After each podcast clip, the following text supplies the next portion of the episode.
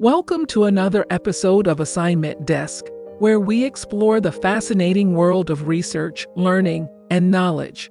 I'm your host, Olivia James, and today we're diving into a topic that forms the bedrock of all research endeavors primary research.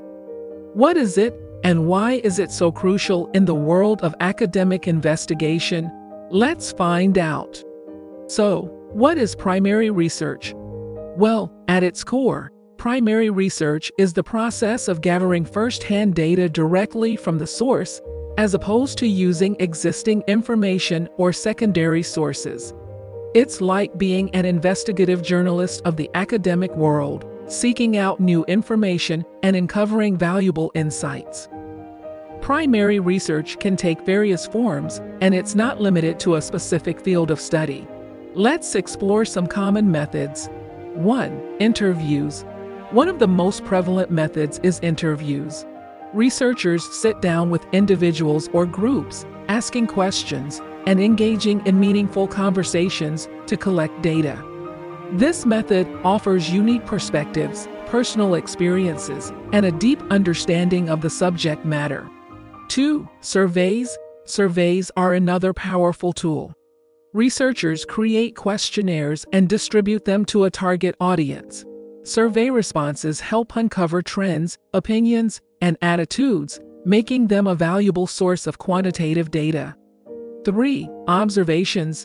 Observations, whether in a controlled laboratory setting or out in the field, provide a direct window into behavior and phenomena. This method is often used in fields such as psychology, anthropology, and environmental science. 4. Experiments. Experiments are a cornerstone of scientific research.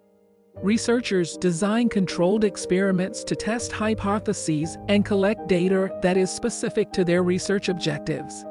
This method is crucial in disciplines like chemistry, physics, and biology. To sum it up, primary research is the cornerstone of all academic investigations. It involves collecting first hand data through methods like interviews, surveys, observations, and experiments. It provides fresh, unfiltered information, gives you control over your research, and can lead to new discoveries and a deeper connection with your subject matter. And that's a wrap on today's episode of Assignment Desk.